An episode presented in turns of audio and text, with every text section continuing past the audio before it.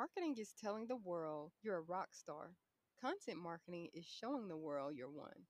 That quote by Robert Rose sums up what today's episode is all about. Today is a show and tell episode. We've gone through the different components of blogging. We've gone through SEO and how to be discovered by creating an experience that the user can benefit from. We've talked about the different components of making sure that you nail your blog post each and every time. And we've talked about different things that you can learn from my experience of being a blogger for years. Now, in this episode, we're talking about after you create your masterpiece, after you give your audience something that they can enjoy and something that they can also learn from and apply, how you get it in front of the right people. So, in this episode, we're going to talk about seven ways to promote your blog post, and you can do it for zero dollars. So, keep on listening to hear more.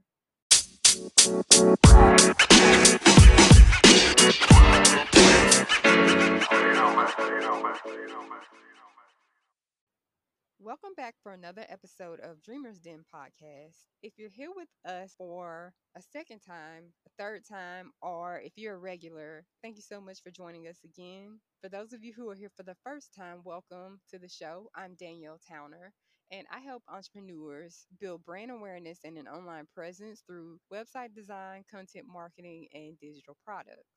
Let's get into today's show and tell episode. And as I like to call it, or um, what I'm working on in my book is I call it show up, show out, and show off. Let's talk about these seven ways that you can promote your blog post for free.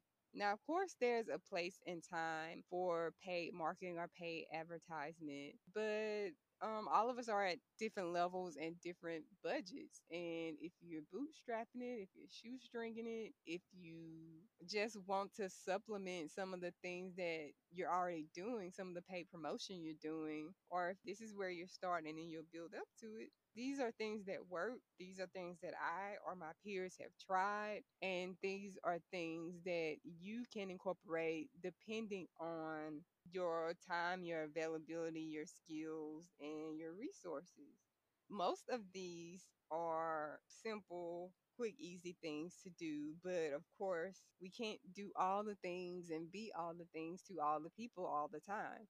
So pick out a few of these, or some of them that include social media may be a part of the platform you already own, but it just may be a different strategy that you haven't used evaluate your time, evaluate your budget, and decide which of these would work best for you in incorporating these. Let's get into it. Before we talk about it, I'm going to let you know that some of these do include social media, but it's not just talking to you about regular old posting on social media.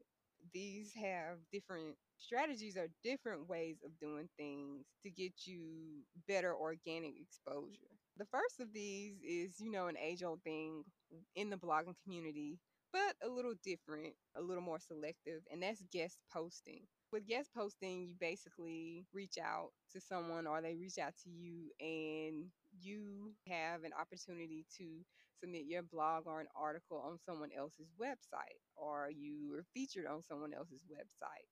And it still works very well because it puts you in front of a different audience, puts you in front of their community. But I feel like you need to be smart and strategic about how you do this. Now, when I started blogging back in the day, I was basically taking any opportunity or trade off I can get with that. But the smart way to do this is to actually evaluate this person's audience. Look at their social media, look at any place that they have a following or engagement, even, you know, in their comments, or you can just directly ask them, like, who is your audience? Is it male? Is it female? Um, what's their age group? You know, ask them all the things that they know about their audience, not because you have the intention of stealing their audience, but you want to make sure that you're providing value to their audience. And at the same time, if you're doing it to promote your blog and your post and you have products or services, you want to make sure that it's going to be beneficial to them and in helping them and in solving their problem. So you don't want to waste your time if what you're providing is not going to benefit them. It doesn't have to be like someone who's in the same industry as you. It could work better for someone who has a complementary product or service or niche to yours. Something that works well with what you do or what you provide or what you give tips on. And it also doesn't even have to be like another blogger. It could be something like Medium. Those journalistic sites are even Forbes allows people to do that. They allow you to submit your articles or posts, but Medium has less of a barrier to entry, it's, it's more accessible, but they allow you to write articles. And on Medium, you can actually get paid to write on their website, or there's a way to connect your own website to theirs so that you're still benefiting from that traffic versus just having it on theirs and funneling those people to your website through your bio or your profile there. But I mean, either way, it can be beneficial to you to give you exposure, to position yourself as an expert or industry leader, and to also give you more leverage with search engine optimization and another link to something that's affiliated with you and your business. So, guest posting, but strategic guest posting. That's number one. Number two, let's talk about Facebook groups. Facebook groups, they kind of give you more of an edge with people actually seeing what you're posting. This doesn't always work if the group is just completely overcrowded and some of these groups like eh, there are some benefits to a large group and there are some drawbacks to them because a group that's like so large and doesn't have any type of guidelines in the group some people they still won't may not be able to see your stuff because it's just passing by so fast because people are posting so frequently and everybody wants to be seen and heard.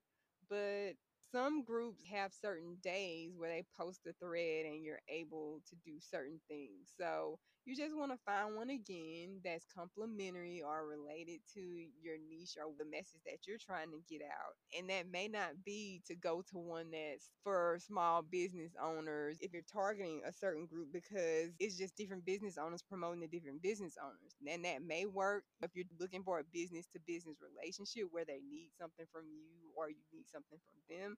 But if all of you are in the same niche and in the same group, then nobody's going to be interested in what you're offering. They're just going to be trying to promote to you. So it may benefit you better to list out or think about your target market and list out who can benefit from this or what type of people or what type of interest can benefit from this and join those groups. And then when you post something that's helpful for them, they'll be more prone to go and visit that because they're not just interested in promoting to you. So that's how you have to look at the Facebook groups. And also look at their rules because some people they start a group and they want all these people to join, but then they're like, don't promote in my group. Do not promote in my group or you're going to get kicked out. And they want to be the only ones basically promoting to you. So they're building a group, but they they're building a group to control you or to want to promote to you, but you really can't post anything. All you can do is come in and amen and give praise to the people who started the group.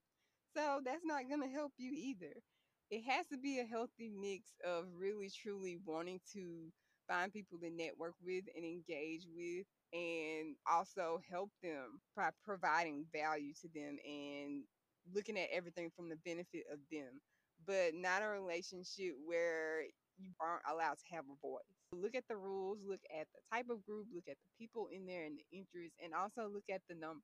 The same thing for Facebook pages. People think that Facebook pages are dead and the algorithm it does continue to decrease the amount of organic exposure that you have. Like some people, and even on my page, like some things, people see it they may not like it or react to it, but I still get clicks on it. I can look at my numbers and see that I still get clicks or some things that aren't just visible to everybody. And of course, the organic engagement without paying for ads, the engagement has decreased. It continues to decrease every year or even more frequently. But people still see this. And if you're looking at not just your page and other people's pages, they may be doing other things to promote their page or they may be putting more money into ads than you are.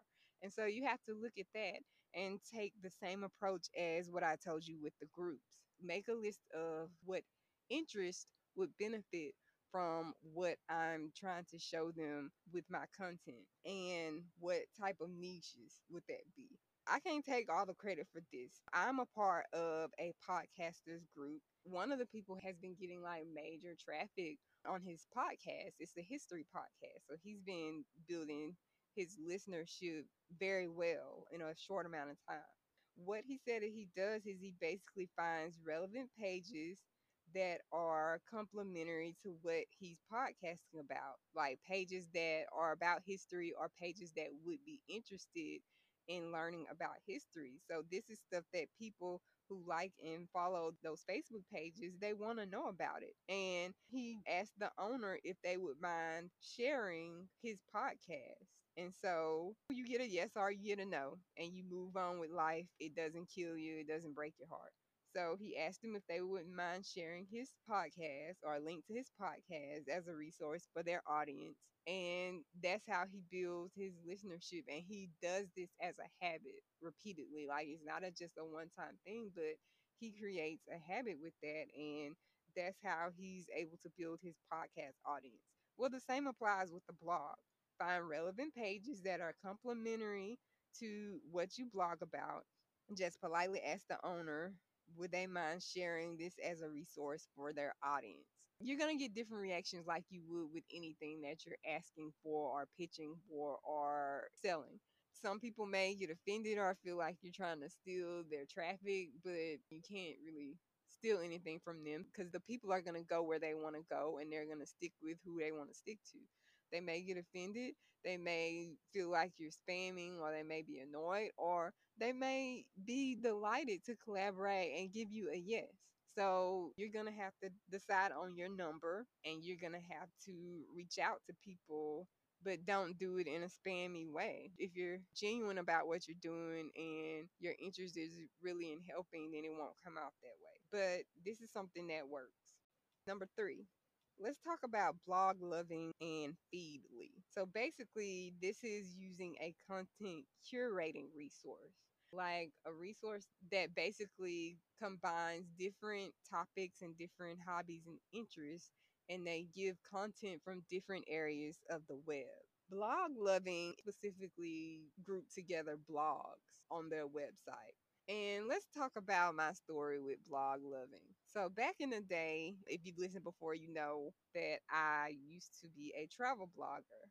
So, Bloglovin', they automatically put people's blogs on their platform. It's kind of set up like a social media platform. People can follow, they see an intro to your content, and then they used to be able to click on it and it would go to your site. Well, when mine was automatically added, I'm not sure if everybody's just automatically added, but a large majority of blogs, maybe depending on how long you've been blogging or how much content, I'm not sure what the criteria is, but they're automatically added, and then you have the opportunity to claim it. So it's similar to how, like, if you see a business on Google My Business and it may say claim this business, well, that's because it may have been automatically populated or someone else may have added it, but they didn't own it when they added it. So the owner didn't, somehow it got there, but the owner didn't add it and it gives you the opportunity to claim it. So it's the same way with Bloglovin'. If you didn't add it, they give you an opportunity to claim the blog. But they had it set up to where you would have to add some type of phrase or link including their information to one of your blog posts on your blog. So I did that but it still kept giving me trouble and saying that, that it wasn't there and I was never able to claim my blog. So I just left it alone and just forgot about it. I had better other things to do. But here recently, after researching it again for this podcast, because I do want to look into it and give current information, and some things are no longer useful after a time or some things, you know, have a different reputation in how it's viewed as far as your marketing activity. Because, I mean, Stumble Upon, there was a time when Stumble Upon was really hot and popular with curating content and people being able to swipe and scroll through it. That's not really the case anymore. So I wanted to make sure that Bloglovin' was still a good resource. And during my research, I discovered that they have actually come under fire from different bloggers for scraping content and claiming it as their own. So basically, whereas it used to be that you could go there and see an intro and actually click and go to the person's blog and they get credit for that traffic, they were pretty much copying the content and the comments on that post. And so the way that they did that, it was showing up as their own content from the standards of search engines instead of it showing up as the blogger's content. There is a message that said that they have corrected whatever the process was for that, but I'm not sure about that. That was sketchy, um, the way that that was set up, and you can search and see those articles and see, you know, what happened with that. So I can't necessarily 100% recommend that based on what they did. But there was an alternative that was suggested, which was Feedly. Feedly, you can have a free account or you can upgrade to a paid account. That's mainly for people who are interested in looking through or curating different groups of content that they're interested in reading. Bloggers do have an opportunity to submit their content there. So Feedly was given as the alternative to that. And it's the same thing, putting your content in front of a different audience, but still with the goal of making sure that you group it in the right place or tag it in the right place so that it reaches the proper target audience. So that's number three. Number four, let's talk about LinkedIn and LinkedIn groups and then also Twitter. So this is the other part of social media that we and I don't like mention all social media platforms. I'm just mentioning the ones that are more tailored towards content and those types of resources. And I say LinkedIn because LinkedIn is a business platform. So if you're in a certain type of niche that may be geared towards certain business owners, then LinkedIn or LinkedIn groups is a good place for you. Twitter can work for just about anything but again it's, it's based on the method that you use linkedin you basically have to engage in network and be a regular conversationalist for it to work best for you. You can build a network and share those links to your blog post with that network and have a good message behind it and it'll get you results. But to really get results on linkedin you need to position yourself again as an industry leader. So that's going to take some time and take some development to do that, but it can work. But there's another side of that, which is the LinkedIn groups. Now, with the LinkedIn groups, again, that's another area or another place to where it's not really controlled by the algorithms, and you have a chance for everyone within that group to see what you're posting.